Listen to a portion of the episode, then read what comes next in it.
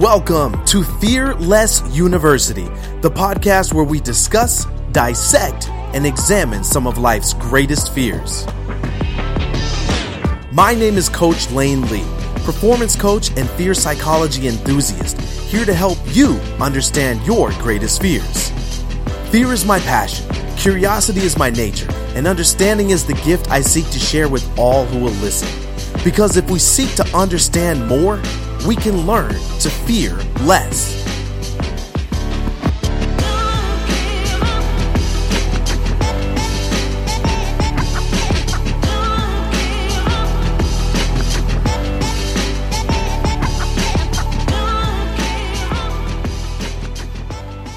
Welcome to another episode of Fearless University. Each week, I feature a new guest who lends their special brand of wisdom and expertise to help me unlock the mysteries of fear. We laugh, we may cry, but above all else, we seek understanding. Because it's not about being void of fear, but instead, understanding more so that you may fear itself less. I want to thank you for spending some time with me today, wherever you're listening. Be sure to like this episode if you found it helpful or entertaining, and follow or subscribe to this channel wherever you're at. Also, be sure to turn on notifications so you know when a new episode drops. If you're listening on iTunes, please take a moment to rate and review this episode. By doing so, you're helping our placement and ranking in search results.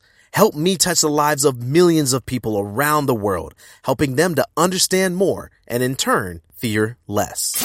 This was a fun episode for me because I had the good fortune and honor to interview one of my oldest friends, someone who I've always held in high esteem because of his gift of eloquence, his heart for service, and his humility. Jose Moore, formerly known as Othello of the Lightheaded Crew, is, in my opinion, one of the most gifted artists of our time. A lyricist, poet, MC, husband, father, and now teacher and agent of change in his community, Jose and I talk about being willing to learn in order to overcome. We talk about intentional branding and why it's such an important thing to be conscientious of. We talk about finding balance in every area of our lives and how everything is a matter of perspective. And finally, we talk about how you do more extraordinary things when the stakes are high and what you're doing is done for others. You guys, get ready because there is only one Jose Moore, and his heart is so unique. So without further ado, get ready for an amazing time with the one, the only Jose Moore.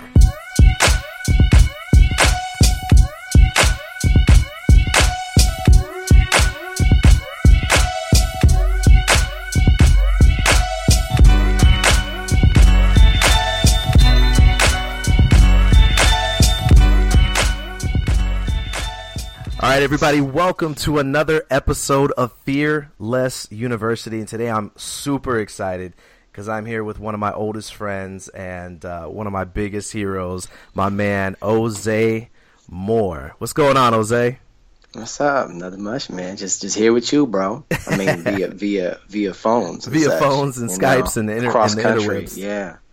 But, yes. But man, no, I appreciate you being here today. And for those of you listening who may or may not know Jose, if you've known me, you know that I've referenced him many times in my coaching and, you know, just general conversation because to me, he is one of the most gifted lyricists of our time. I know he would object to that title, but I don't care because that's who he is to me. Honestly, like he is truly blessed with the gift of gab and not a negative connotation in the most positive way possible. Jose and I met, man, back in 2006, dude. Mm-hmm. That's crazy. It's been that long, man. That's insane. Yeah, and back then, I still am. You know, I'm his number one fan now. But back then, I was a huge fan.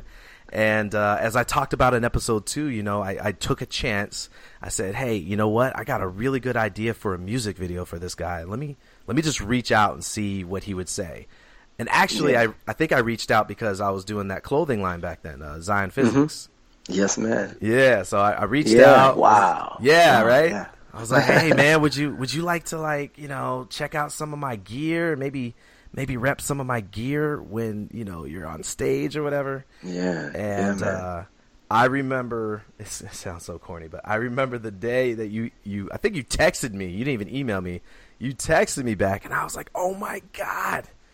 You know, and it just it goes back into that thing that I talked about in my second episode, where I was talking about, you know, we have this fantasy or this misconception that people are inaccessible and in our culture. And, you know, when you just take a chance to reach out, sometimes you'd be surprised at how many people actually reach back to you. And when you do it in a very personal manner, not in a tweet or, you know, in a DM all the time, but if you just take the time to make sure that you're reaching out personally and not wanting anything in return necessarily.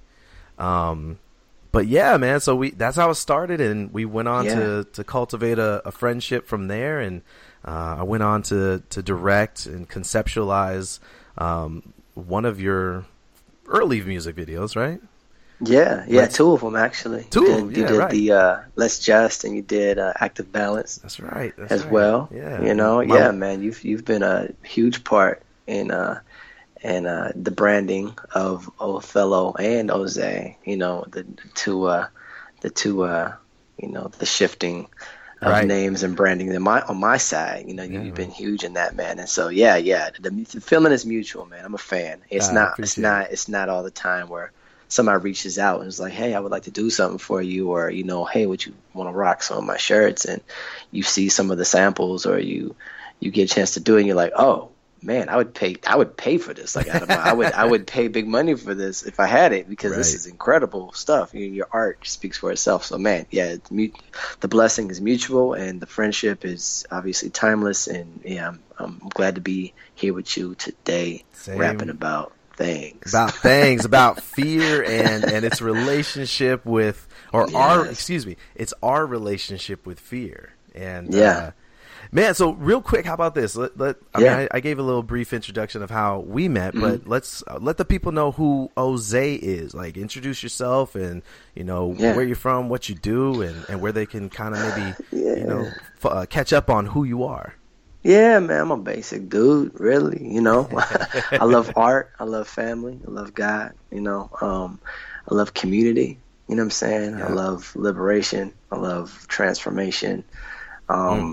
I love all of that, you know what I'm saying? This is my hobbies, you know, and it just so happens that I'm able to make careers out of my hobbies, or make vocation out of my hobbies. Yeah. And, you know, or things that I'm passionate about, and most importantly, make impact, you know what I'm saying? Because it'd be hard to have any of those things as your hobby without having some kind of significant impact associated with it to fuel the fire. Right. And so, man, you know, I am a husband, a father, you know, an MC, an educator, community worker, event coordinator. I'm the executive director for All of the Above Hip Hop Academy, in which your thumbprints and fingerprints are all over that as well, in terms of our branding, and our website, and all sorts of stuff. But I'm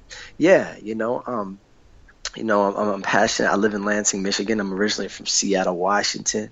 I'm passionate about engaging my community, especially the youth, through hip-hop culture in a way that lends itself to building on pro-social life skills and behavioral, you know, patterns and just growth in general, you know what I'm saying, holistically, you know, artistically, you know, wow, just on so many different platforms, man. Yeah, it's funny as we dig into this, into what all hip hop can do at hip hop's full capacity. It's been amazing to watch and see the different areas it speaks to, and to our humanity, you know. So really, that's a lot of my focus now. It's just, you know, running with All of the Above Hip Hop Academy and building out our team and strengthening our impact in our communities out here. And you guys have grown exponentially in the last few years. Like, while I've been following, you know, I think we did the website for All of the Above back in like 2011, 2012. And in the last 5-6 years, in the last five or six years, man, like, you guys have, you've done a great job just taking it and running with it. Community outreach has been phenomenal. Your class attendance and growth has been phenomenal. I know you guys do everything from, you know, what all of the above for everybody listening is essentially is a community outreach in which the elements of hip hop are used to help educate the youth on not so much the culture and history, not just the culture and history of hip hop, but also how those affect society, politics, and the world just on a global scale. And so they offer everything from beat making, you know, the four elements, beat making, graffiti, MCing, b-boying, and it's just been really cool. I know your son is involved. I'm sure all your boys are involved by now. And, you know, it's just really cool to see how the youth responds and how you guys have taken the cultural art form and concept of hip hop and how it was originally introduced into the world and turned that into an educational platform. It's really cool to see.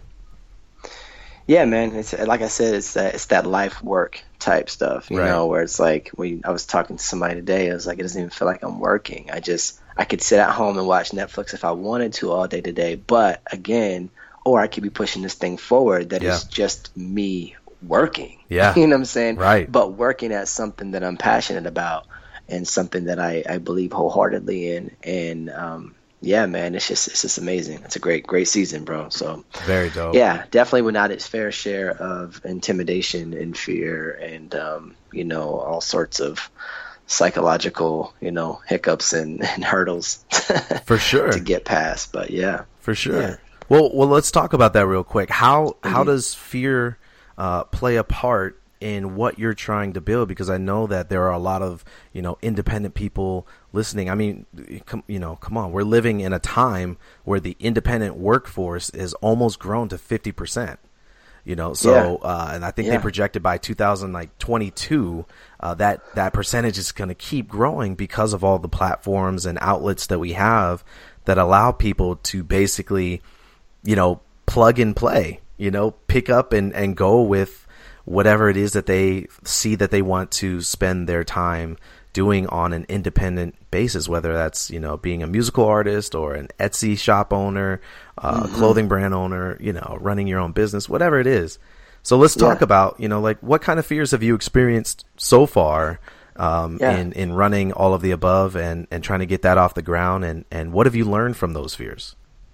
Yeah, I think the initial intimidation was, you know, when you come up from a bigger city and it's like you have a certain set of skills. It's usually you adding to what's already there. Right. You know what I mean? So it's like, you know, hey, I want to get involved in teaching and working with you. So you start looking like who's offering these kind of programmings. You know what I'm saying? You look at the Y, you look at other organizations, you look at the Boys and Girls Club, you look at these places that may have space for you to come in and do your thing and engage youth or engage in the community in a different capacity than just performance. Right. And to be in a city like Lansing and to look around and there not be any of those avenues, but there be a clear indication that those avenues are needed. You're like, who, me? You know what I'm saying? Right. Like, oh, is this something I'm going to do? You know, so he's like, hey, we need this. And everybody's looking at you like, yeah, we do. So what's up? You know? Right. And so, you know, yeah, man, that was the initial intimidation. Like, oh, man, I don't know the first thing. I'm an artist. You know what I'm saying? I'm an artist at heart. You know, I don't know the first thing about administrative work. I don't know the first thing about, you know, running an organization, filing for your nonprofit status, you know, and then building out a business plan. So many different areas of uncertainty and, you know, and that things that just weren't naturally in my wheelhouse, you know, but one thing that I've made, you know, hardwired into my wheelhouse, you know what I'm saying, made it a point is that I'm willing to learn though. You know what I mean? Like I might not know now, but I'm going to figure it out. You know what I'm saying?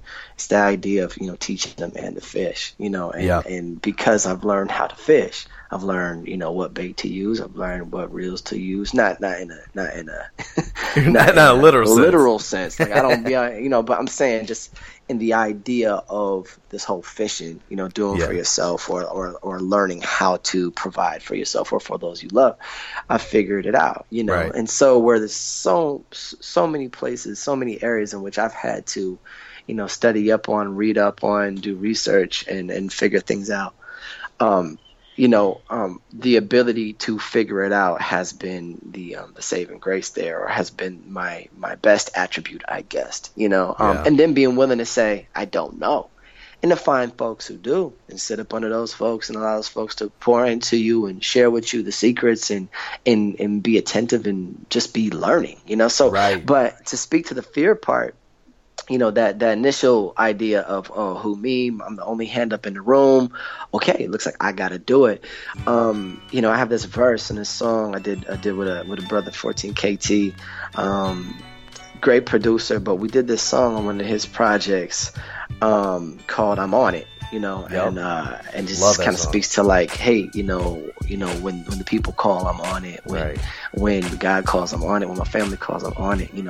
But the opening verse starts out. It says, I got a family that needs me, and the neighborhood's been saying they believe me. But if I tell a bold-faced lie, trying to please both, wild out, and I can do it. What if I ain't got the means? See, I got a family that needs me, and the neighborhood's been saying they believe me. Could I tell a bold-faced lie, trying to please both, wild out, and I could do it? What if I ain't got the means? See, part of me's a dreamer, another part a realist, another part of me ain't got a clue on what the deal is. If it's bumping in the streets, I feel it like I'm needing new struts. Suddenly the age of my ride's revealing old truck. It's like I woke up, stumbled on some wisdom, got a couple children, and I'm teaching other children how to process a culture a little different. Skipping, I'm on a mission. This is future pastors and politicians, so listen, I'm on. So when God calls, and my lady calls, and it's like, it speaks to the idea, like, am I capable? You know what I mean? Like, I see what's going on, I see what's needed, but am I, as an older, head now, older hip hop artist, it's like, can I still engage the youth in a way that's meaningful to them, and in a way that doesn't seem contrived or, forced or inauthentic. Yep. You know what I mean? Yep. And so, there again, you're learning, know? So I've been listening to top 40 hip hop. I've been, I pride myself on being an underground hip hop, true school, golden age hip hop head. You know what I'm saying? Like the four elements, DJing, graffiti art, b-boying, MCing, like that kind of stuff. Knowledge, What you have on lock, like you've had that down for years. That's my mode. Right. You know what I mean? And so this intimidation of engaging youth in hip hop, but it feels like we don't even speak the same language. It feels like, here I am. It's like, I'm from the southern part of the country. You're from the northern part of the country, and we're speaking the same language, but the dialect is so different that it's hard to understand each other. You know what I mean? Right. And so I've had to learn how to speak a language that I'm already fluent in. I had to speak a different dialect, in terms of this youthful energy in hip hop, and some of the things that we feel are just like blasphemous, but trying to understand it from their lens and from their perspective, so that when engaging, it's more this reciprocal kind of interaction, almost like a pedagogy, where we're teaching, but we're learning at the same time. They're teaching us, they're learning, we're teaching them, we're learning, and it's this reciprocated kind of like situation. That's intimidating to me. It's intimidating for anybody if you've only been taught, like, I don't know if you had old school parents, but there's a lot of times where you're sitting in a room and you're like, be quiet. Yeah. You need to be seen and not heard, really. Right. You're a child, no child's place. You don't speak. You know what I'm saying? Like this kind of thing where it's like, I, as a youth, am here to learn from my elders. Right. You know what I'm saying? And for us to realize or debunk that, that theory or that philosophy, not in its entirety, but in the sense that, it's more or less a collaborative learning, a shared learning experience. And that's the better way to teach, I like that. To embrace that with some real hardwired dispositions. That's intimidating, because you're like, I don't even know if I can pull that disposition off authentically. I don't know if I can be authentic enough for them to buy into the fact that I know what I'm talking about. Right. And so therefore we should engage, so there's all those sorts of things, not to mention, the vocational part, when you only have so many hours in a day, how do you you break that time up to taking care of your family. I have a wife and two kids. You know, those are my first priorities, you know, and running the risk of, hey, I've seen a lot of people, you know, run their families into the mud for the sake of their community work, you know, being those public successes and private failures. Yeah. You know what I'm saying? And that's real, you know, because so without balance, without tutelage, without mentoring, without folks pouring into you and helping you find the balance and being able to do X, Y, and Z efficiently and effectively and have the most impact, you know, you can just really spin your wheels and ruin everything that you're trying to advocate on behalf of in the first place. Right. So all these real intimidations, like, kind of lay before me, like, man, there's a lot of times where I was just like, you know, I wouldn't mind just going back to rapping. That's my safe space. Yeah. You know, send me a beat, I'll rap on it. You know, boom, send you the file back and it's history. Right. That's my safe space. Get on stage and rap, rock a crowd. That's cool. That's my safe space. So this idea of taking it to the next level and seeing what, you know, that the stakes are high and that needs to happen, not only for me, but for my community and for the other artists and folks that we're working with. There needs to be more of this. It becomes more of a social issue. And when you're looking at a social issue, it's like one thing to complain about it. It's another thing to, you know, make it happen. It's a whole other thing for a lot of that work to be on your shoulders initially, you know, before you start building out a team and finding other, you know, other cohorts. So yeah, man, ton of intimidation. Even now I'd be like, man, there's a lot to do.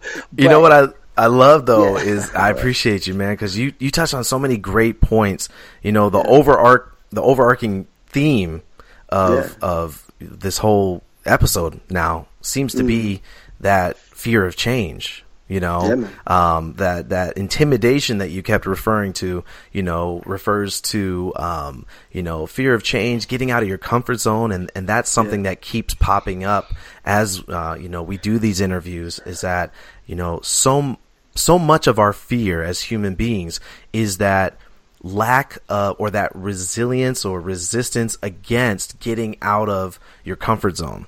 You know, I always try to make the distinction between physical or biological fear and psychological fear. And the psychological fear most times is your brain trying to keep you in a place of safety, complacency, and comfort so that it doesn't have to adapt to all these new feelings and ideas and processes when you get out of your comfort zone.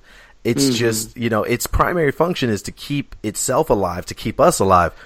So it wants to keep you in a place of safety and complacency because it doesn't have to do all that extra work. And, you know, I think Tony Robbins put it best when he said, you know, your brain is an ancient computer or calculator running on ancient software. And it's not like the iPhone where it's getting to update, you know, from the cloud. It is old, hardwired software that doesn't upgrade and doesn't update. And so I think that is it's an ancient construct of the brain to say, hey, this is safe, this is comfortable, let's just stay here. So I think that you know, I think that intimidation and this fear of change and growth, it all boils down to, you know, getting outside of your comfort zone. So I think that's great, man. I want to take a second. Let's transition for a sec, because it's something that you touched on a couple minutes back that I don't think a lot of people picked up on. I'm long-winded, man. Hey. I will apologize in advance. Nah, no need to apologize, because for the first thing, we're both long-winded. That's why when we actually do get a minute on the phone, it's like for an hour and a half. Oh, yeah. It's like, what's up, man? Oh, this is what's up. Oh, dang. Hour later. Right. It's like, really? Well, my turn. So this is what's going on for me. Yeah, right. Hey, exactly. Do you remember that time you came out to, when I was living in Sacramento, you came out to do a show and you stayed over at the house for, I think it was like a day or two. But the night I picked you up, it was so funny because we hadn't caught up for like a year or so. Yeah. And we stayed up to like 2:30 in the morning talking, but we were both falling asleep. Yeah. As we were like philosophizing and all this stuff, we were going back and forth. And we had like these really deep conversations Yeah, but we were half awake doing it. It was so funny, man. Story of my life, man. Like that's a real thing. You know, you get to having a good conversation with somebody. It's like you just want to keep on going because you don't know what kind of gems you're gonna dig out of there. Man, tell me about it. Yeah, man, it's good. So let's talk about Othello and Ozay. Othello used to be your pseudonym, and now it's Ozay. Let's talk Othello to Ozay. What's in a name and why the name change? There's a few parts to that. You know, one is this part that's just a responsibility to the brand, right? So when I first got started, I didn't know much about the internet. I didn't know how powerful it was in driving people to kind of subscribe to narratives and buy into brands, and how intentional branding was so huge. And, you know, when I picked the name Othello, that was not going on in my mind. But yet, with search engines and search optimization, all that good tech talk stuff, right. Like Othello is a hard one to differentiate and I'm fighting with Shakespeare, every time, and then not on top of that, I'm fighting with like kind of terrible renditions of Shakespeare as soon as you want to say Othello hip hop. Boom, you got like all kind of like crazy plays and pretty low budget, renditions of the classic, story. And a racially charged story at that. Yeah, a racially charged story. You know how many times as a hip hop artist, you're thinking about where can I make the connection? Where's the connection? Where is the connection? It was like I would tell some people who are really familiar with Shakespeare's work, and I say, "Yeah, my name's Othello," and they look at me like, "Oh, okay, really, really, and why?" But so I ended up. After a good, I don't even know how long I was Othello, probably at least 12 years as Othello. I think it was 2012 when I made the name change. So, after, 12 years of trying to make a living off of independent hip hop music and selling beats and selling rhymes and like selling collaborations, like all over the place, I felt like I didn't have anything else with that. I felt like I have like almost pimped the name out, for the sake of making a living, you know? So there was stuff that would come out that I wasn't really proud of just because, at the time it sounded good because I needed money, I'm trying to be responsible. So this name change thing was more or less trying to find a better balance,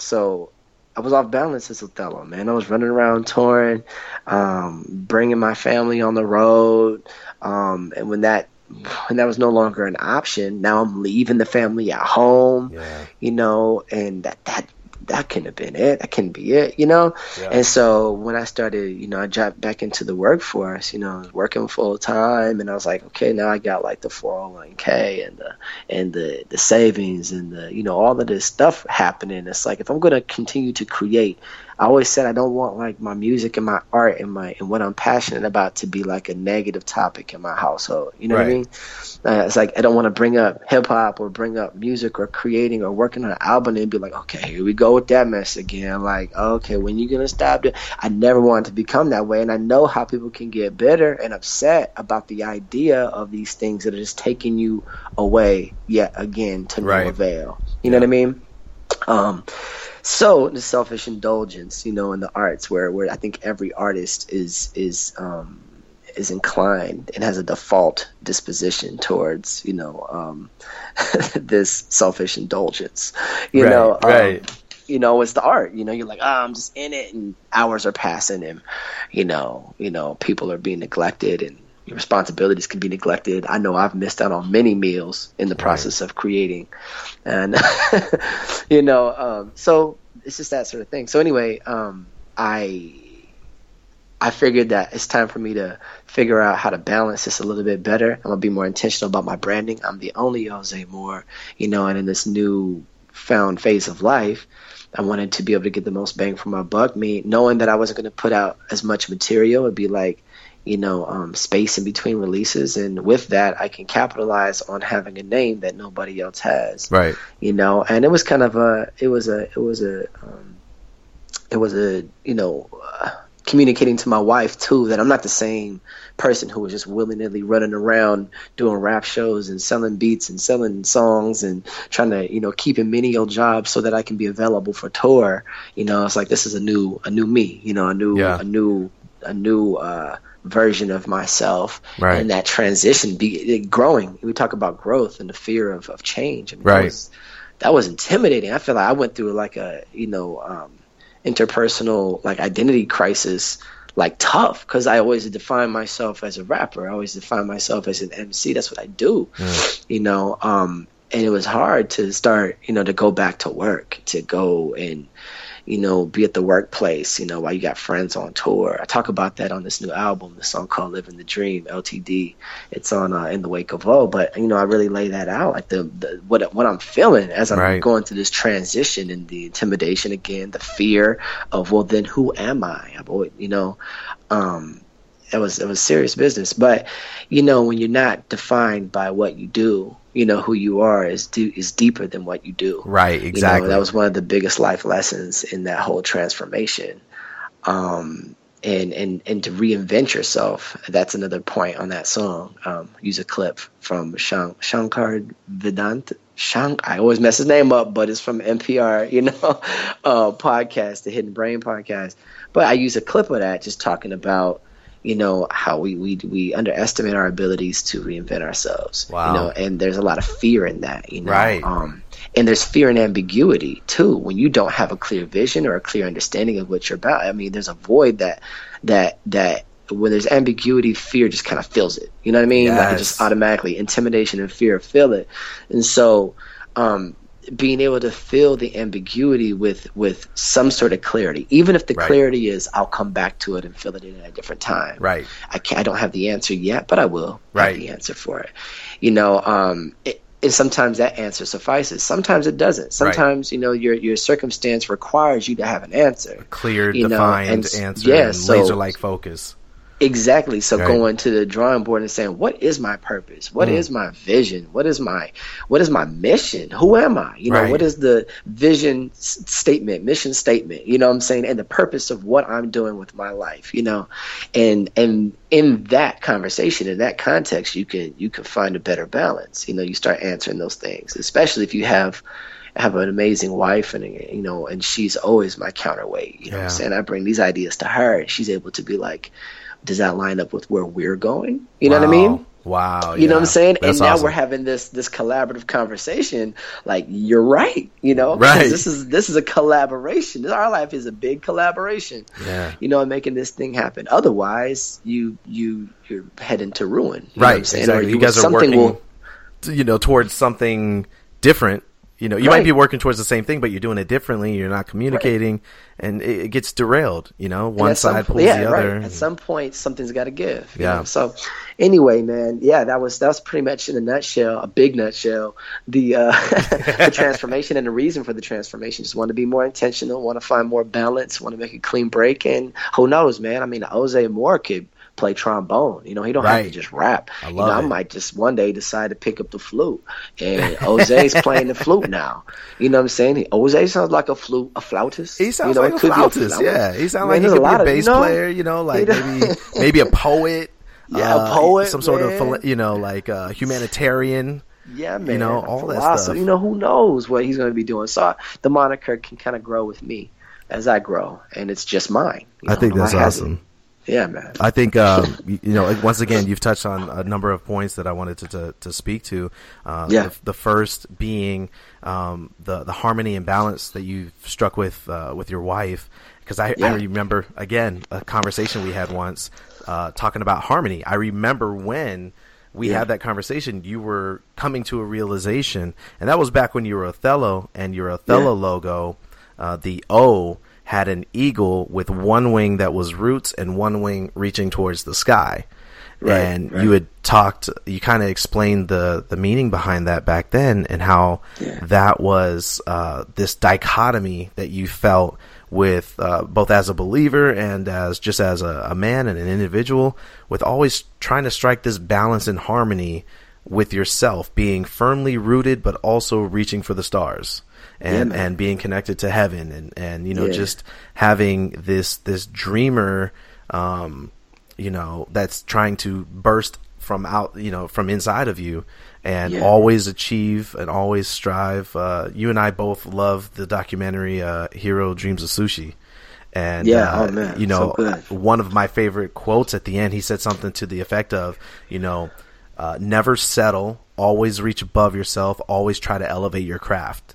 Mm-hmm. And it just always makes me think of you, because that is who I know you to be. Someone who is, trying to stay firmly rooted, but also is always trying to elevate himself, his craft, his family, his community. So I think that that's really great. And then the other thing you touched on was just this fear filling the void where ambiguity is. And the cornerstone of this podcast is the tagline that if we seek to understand more, we will fear less. And that doesn't mean being void of fear. It actually speaks to being afraid of being afraid, fearing fear itself.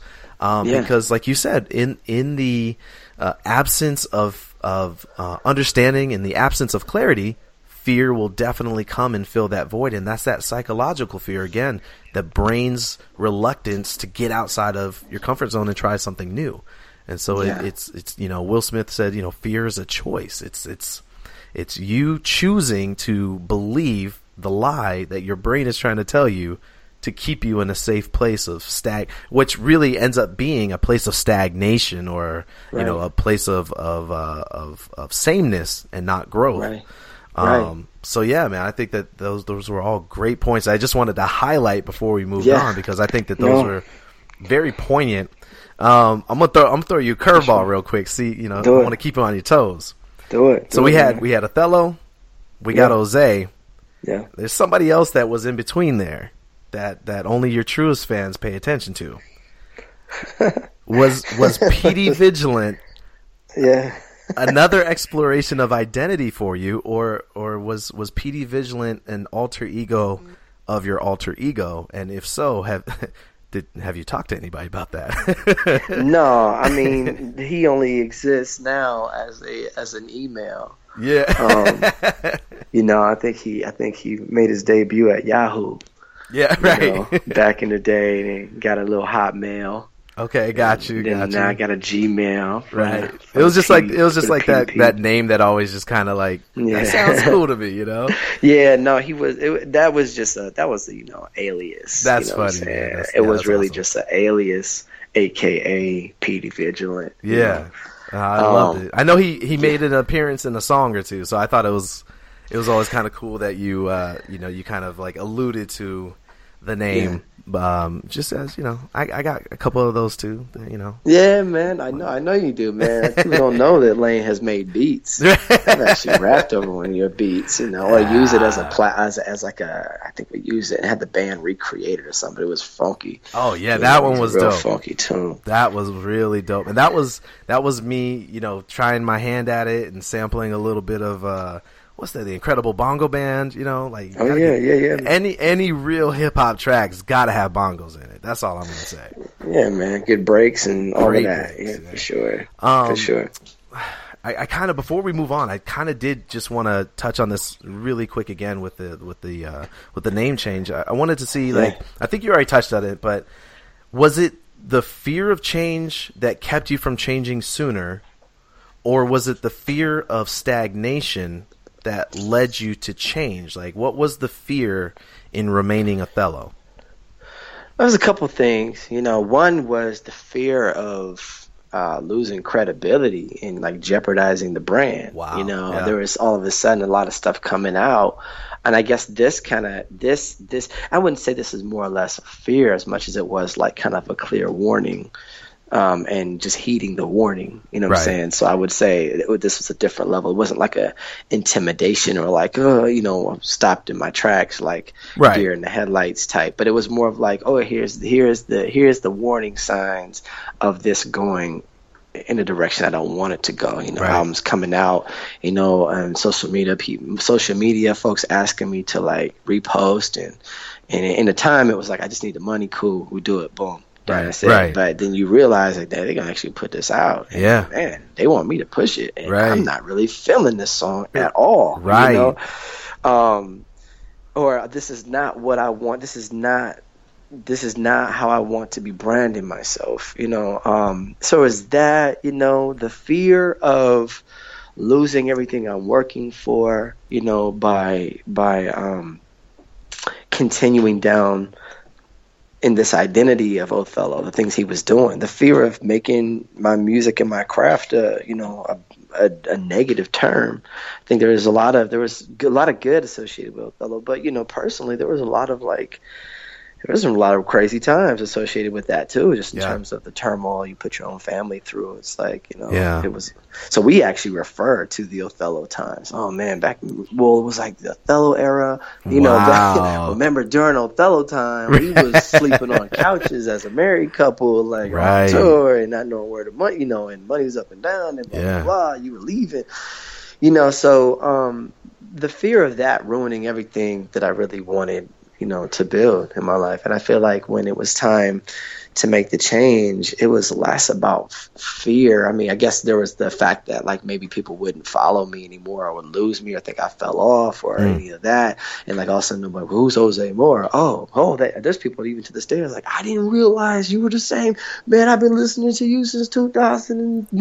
Hey, you know, they're sleeping like though. That.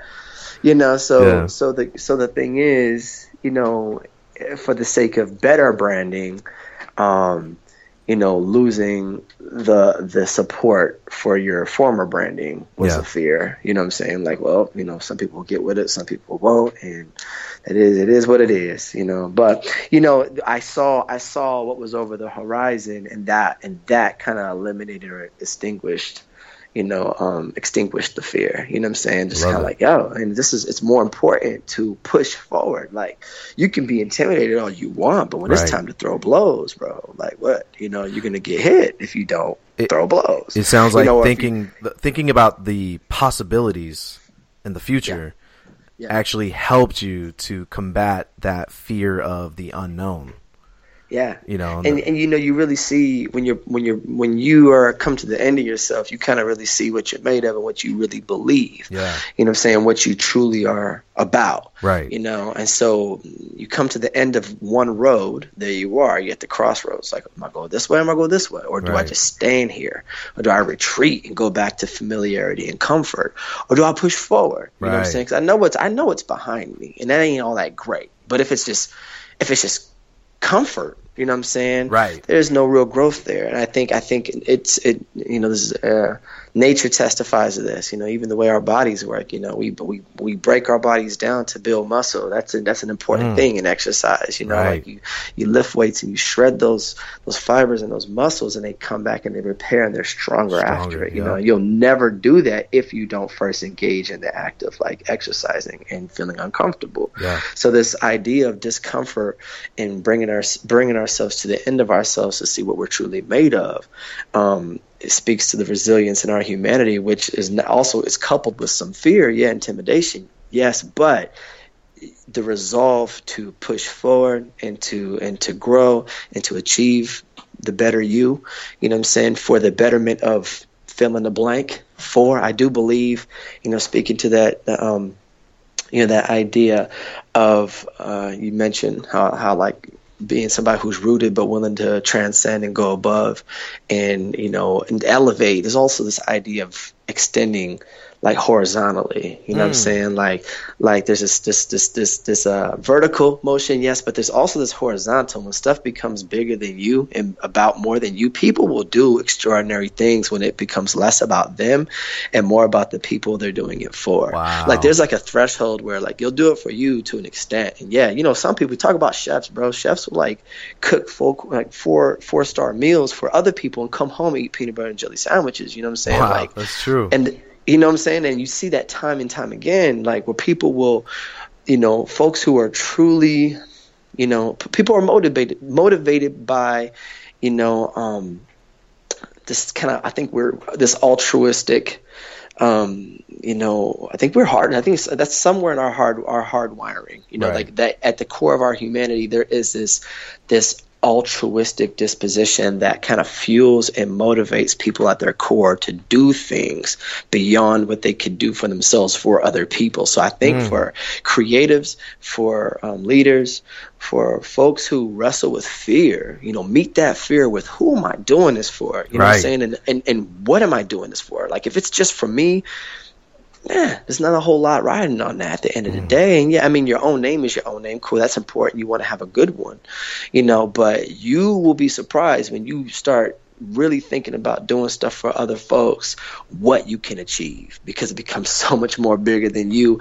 And not to mention, the energy is reciprocated when you see other people benefiting off of your hard work. You feel motivated and fueled to continue. You know what I'm saying? So a lot of times when I'm sitting down, in my office, I'm thinking about what's at stake here? Right. A name change, whatever. You know what I'm saying? They like me, they don't like me. Right. You know what I'm saying? A young kid who needs an outlet for creativity, who is living in the dark at home, to no heat, no water, no food, no oversight, has developed somewhat of a,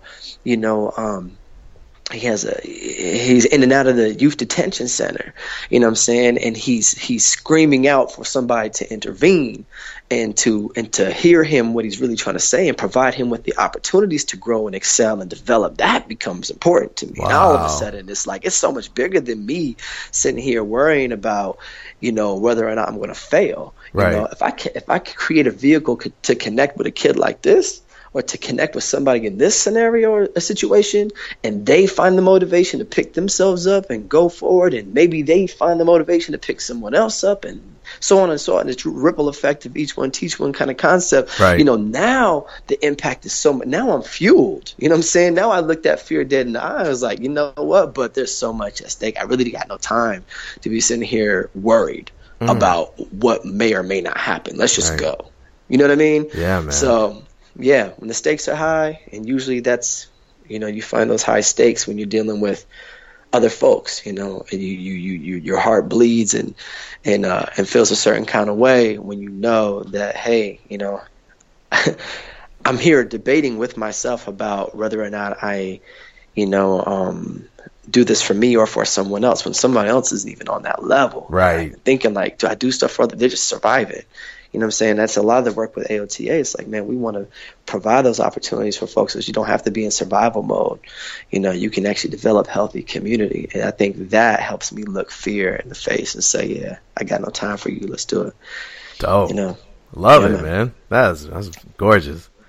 Let's move on, because I think that sure. I think that this next this is the real meat and potatoes of today's conversation, and what made me think of you for this topic and this interview.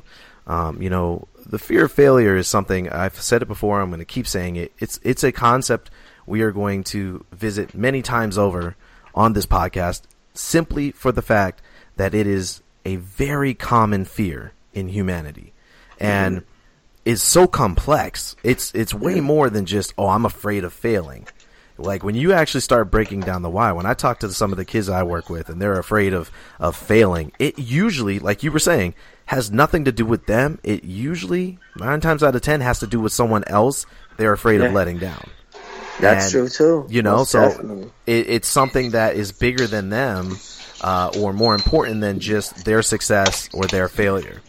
So again, just to, reiterate and go back through it, in the time that I've known you, you've been married for over a decade now, and you've become a father 3 times over. Two times over. Yeah. I'm trying to I'm trying to speak something into existence here. Don't do that, bro. Don't do that. But no, you've become a father, 2x over, and in that time, I've also gotten to witness a growth, a maturity, evolution of Ozay the man, but also Ozay the artist. Like I told you when we were talking earlier, I've learned some of the struggle of the, I've learned some of the journey just in talking with you, periodically checking in. But as someone who listens so intently to your music, I've also picked up on a lot of those struggles you faced through the lyrics that you've shared, and some of which you've already shared here onto this episode.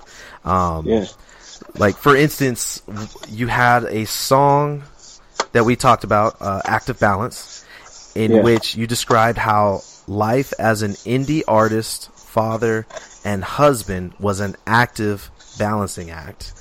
And then in Step Forward, you mentioned how you had to cut back on doing shows because you had to be, your words, had to be devout, have a happy spouse, and feed a couple mouths.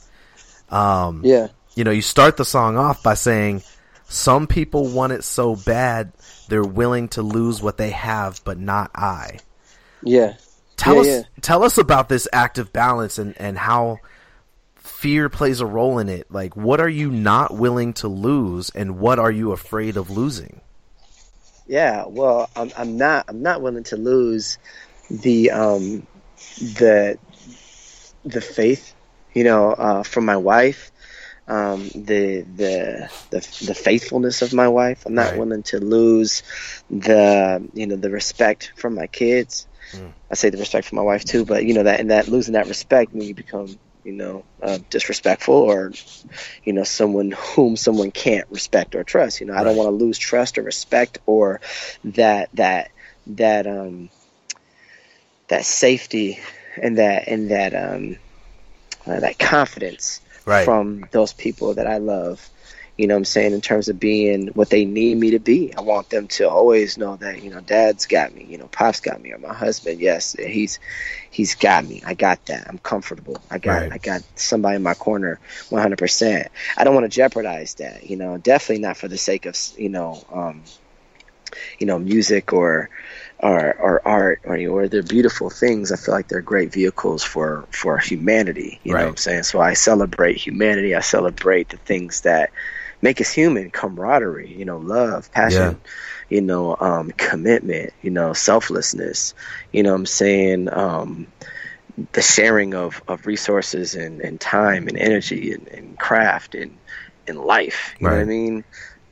Those things are important to me. So, you know, and that song, you know, always trying to find the balance. I think even when you referred back to the old logo, the Othello logo, I mean, it was like, I've always had a thing for balance. I think balance, I mean, at early age, my son's a little philosopher too. It's funny. I'm not a philosopher, you know, but my son has this disposition for wanting to, you know, philosophize and sit down, and we would talk for hours about crazy, just crazy stuff. And I'd be like amazed at some of his perspectives on things. But I think it was in one of our conversations, and we're just talking about how, you know, it's a balance in everything. Yeah. You know what I'm saying? And this is a realization he was making, and I was just like, you know, kind of being devil's advocate, you know, but like pushing back, you know what I'm saying? But he was just like, everything's a balance, you know? The earth is in perfect balance. One way this way or that way, you know, it's, you know, we fail to exist, or we burn up, or we freeze, one of the two, something, you know. So he's trying to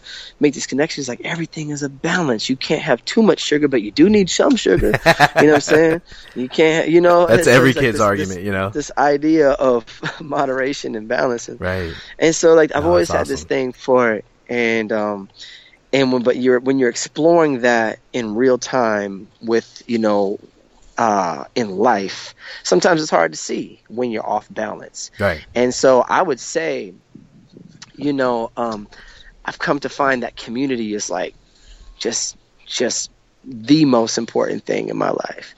You know, one of the most important things in my life, because it helps with the balance. Right. It helps see your blind sides, you know. So all of a sudden it became, I saw that I needed, in order to have balance, I needed to start investing my efforts and my time, you know, in those top priority quadrant, you know, focuses, you know what I'm saying? Like, okay, is it important for me to be investing into my community, into the people who make it? And so that as we do that, we be able to achieve a better balance in life, you know what I'm saying? Yeah. So, I mean, man, those songs are so direct just in terms of the examples I'm giving. You know what I'm saying? To, you know, cut back on doing shows. Yeah, that's just trying to find balance. Yeah. You know what I'm saying? It's like, you know, there's this idea that, you know, in order to achieve, you have to go hard at all costs. And it's like, there are seasons, you know, but then again, that's a balance. There's times of going, there's times of rest, there's times of investing, there's times of being able to say no. And there's times where you just got to, like, you know, pick it up and say yes to as much as you can because you're trying to pay some dues and get your name out there. You know what I mean? Right. So it's just being able to look at your life holistically and try to figure out how you can achieve a better balance, and leaning on people and information and some mentoring and tutelage and community to help you find better balance. You know what I mean? That's what those songs are really about. What fears have you had arise as a result of being married and becoming a father? The fear of letting them down, the fear of, you know, waking up one day and, you know, due to some kind of imbalance or unchecked, you know, circumstance or, you know, scenario, waking up one day and realizing me and my wife have, like, come to a place where we're no longer seeing eye to eye, and maybe she don't love me no more, and, like, this, you know what I'm saying? Yeah. And it's crazy. It's crazy because fear can do either one or two things. You can respond fearfully, which usually has a certain anxiety attached to it. Yep. You know what I'm saying? And that anxiety is a killer, you know, and the anxiety makes you do irrational things. Right. It makes you behave and talk and think irrationally. Or it could be the kind of fear that you repurpose to not be just fear, but to me be like a, you know, like a hazard light. Right. You know what I mean? A warning. Like on your dashboard. Yeah. Where it's like a warning sign, like, oh, boom, I should pay more attention to what my wife is saying around this idea of finances and security and future and 10-year plan and monthly budget and X, Y, and Z, spending more time here on the weekend. I should really pay attention to that and not just dismiss it as, oh, there go my ball and chain or my old nagging old lady just coming at me again, you know, making things difficult. It's like, no, this is the woman I married. Right. She has a life. She has emotions. She has feelings. She's like, it only becomes my old lady and my nagging old hag when it's like I have discredited her voice. Right, right. And at that point, that's, I'm no longer loving her. And maybe she is complaining and griping and stuff, but it's only because she's in some ways lost respect for me. And that's a deeper conversation. That is an unbalanced situation. Right. In which you have to look at the core of the issue and figure out how to achieve a better balance. Love it. You know? So, yeah, man, I hope that answered your question. No, I think, like I said, I rabbit trail, bro. I think I think it all kind of circles back. You know, it makes sense when it circles back. I hope so. You know, like I said before, you know, there is this overarching theme of fear of change and loss, and you know, the episode was really, you know, intended to talk about the fear of failure, but I think all this stuff plays into that. You know, you're afraid of failing when you want to change, or you're afraid of failing because you don't want to lose, or you're afraid of failing because you're starting something new, or you know, all this stuff because you yourself refuse to change. Like, all of these things play a part into a very niche area of failure, or the fear thereof. Man. So, hey, before we wrap up, tell everybody where they can stalk you online. Like, where's the best place to interact with Jose? Facebook, really. Okay.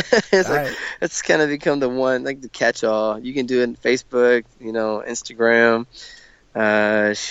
Twitter, that kind of thing, or an email. It's just Ozay Moore. I'm the only one, so it's ozaymore@gmail. There's @OzayMoore on your various different social media, you know, platforms. So if you Google OzayMoore or put it in any search on any platform, you'll find me. Got you. Yep. Including Spotify.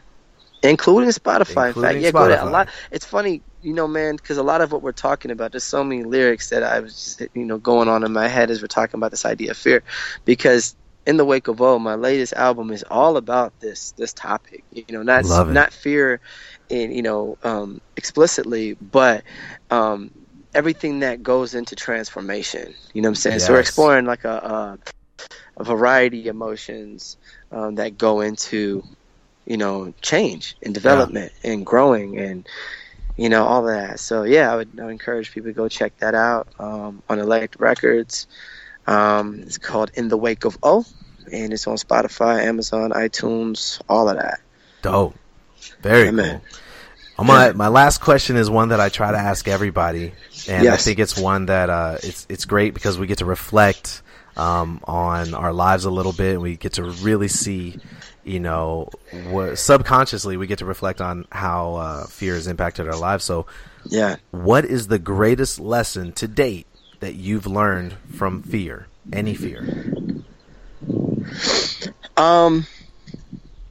That's all perspective. You know, that it's all, everything is perspective. I feel like the biggest thing I've learned from fear is that it really doesn't exist in and of itself, and it's all in my head. You know, and I can do one of two things with it. I can either respond with anxiety or I can respond with confidence. And if you don't have the confidence to respond to any kind of circumstance, if you literally do not have the tools to do it, you go find the tools. You go seek people out and build out your tool belt, you know, so that you can respond to that fear or a fear like it in a different capacity next time. You know what I mean? So it's taught me, it's really motivated me to learn and be a learner all the time. You know, I think that's the biggest takeaway, is that it's taught me how to learn, because there's a lot of areas, you know, you're, like I said, ambiguity and uncertainty is filled with fear. And there's a lot of things in life you can be, you know, that has an ambiguity associated with it. If you don't know, you just don't know. And that's intimidating. You know what I'm saying? So what do you do with that? Do you crumble or do you go find out, you know, and learn? And, you know, and that's kind of been my thing, man. So it's, so fear has taught me to be a lifelong learner. Love it. So that when fear comes knocking, I can respond with a little more confidence. That's awesome, man. No, that's it. And what I love about that is that's exactly how I coach my athletes through their mental blocks. You know, when they feel like physically they can't perform because mentally they've hit a wall. You know, I say, all right, well, let's talk about it. You know, and I try to get them. One thing that I do that they hate is I'll say, okay, so why? And they're like, why what? Why are you afraid? Because I don't want to die. Okay, why? You know, and then I keep pressing them to be. You talking about doing back handsprings, bro, or flipping? Woo, boy. That's real fear, though. Right? That's real, man. So, man. Like you're saying, you got to learn how to land. You got to learn how to. Exactly. You got to learn it. So let's practice in a safe or in a semi-safe situation, a controlled situation. You know, and Will Smith said it best. He said, you know, practice is controlled failure. Yeah. You know, that is the place where you make mistakes. And it's funny because so many of us are taught to think, or we learn just culturally and socially, that we're supposed to, you know, be perfect right off the bat. Like we use the word practice as a more as a meeting time than really exploring what the word practice means. Like it means to literally, you know, to practice, to try and fail over and over again in a controlled environment so that you can learn where your strengths and where your weaknesses lie so you can get better. So, but yeah, you know, I got that from Simon Sinek, who has a great talk, a TED talk on YouTube. Where he talks about, you know, the golden circle and how successful people, successful businesses, they start with why. And, you know, when you can learn your why, you can start to understand yourself, your direction, your focus, your goal so much better. And that's the cornerstone of what I've built my coaching on fear about, you know. It's like we need to understand. Yes, understand your why. So, man, Jose Moore, thank you, brother. Thank you so much for spending some time with us today and sharing your bountiful wisdom and your heart and your story. Hey, we appreciate your time, man. Hey, man, I appreciate the opportunity, bro. You know, it's just, this is what it's about. You know what I mean? Yeah, for sure, man. That's what it's about. Appreciate it. Well, hey, be blessed. Have a good one. You too, brother. There you have it, you guys. Another episode is in the can. I want to thank my guest, Jose Moore, for an amazing time today and for being an agent of change in this generation. If you're listening on SoundCloud, Spreaker, Stitcher, or YouTube, be sure to follow us and have your notifications turned on to be notified the moment a new episode drops. If you're listening on iTunes, again, please rate the show and leave us a review. It's my vision to touch the lives of the masses, and every like, rating, and review only helps me to further realize that vision. Remember, guys, closed mouths don't get fed. If you don't understand something, ask questions and seek understanding. Because if we seek to understand more, we can learn to fear less. Remember, you can find me almost anywhere online. At Coach Lane on Instagram, that's where I hang out the most. And at Coach Lane Lee on Facebook. Thanks again for joining us today. Remember, whatever it is, go out there and get after it. I'm Coach Lane. I'll catch you on the flip. Gotta go. Man with the dream. I was just like you. Yeah. This is serious shit, okay?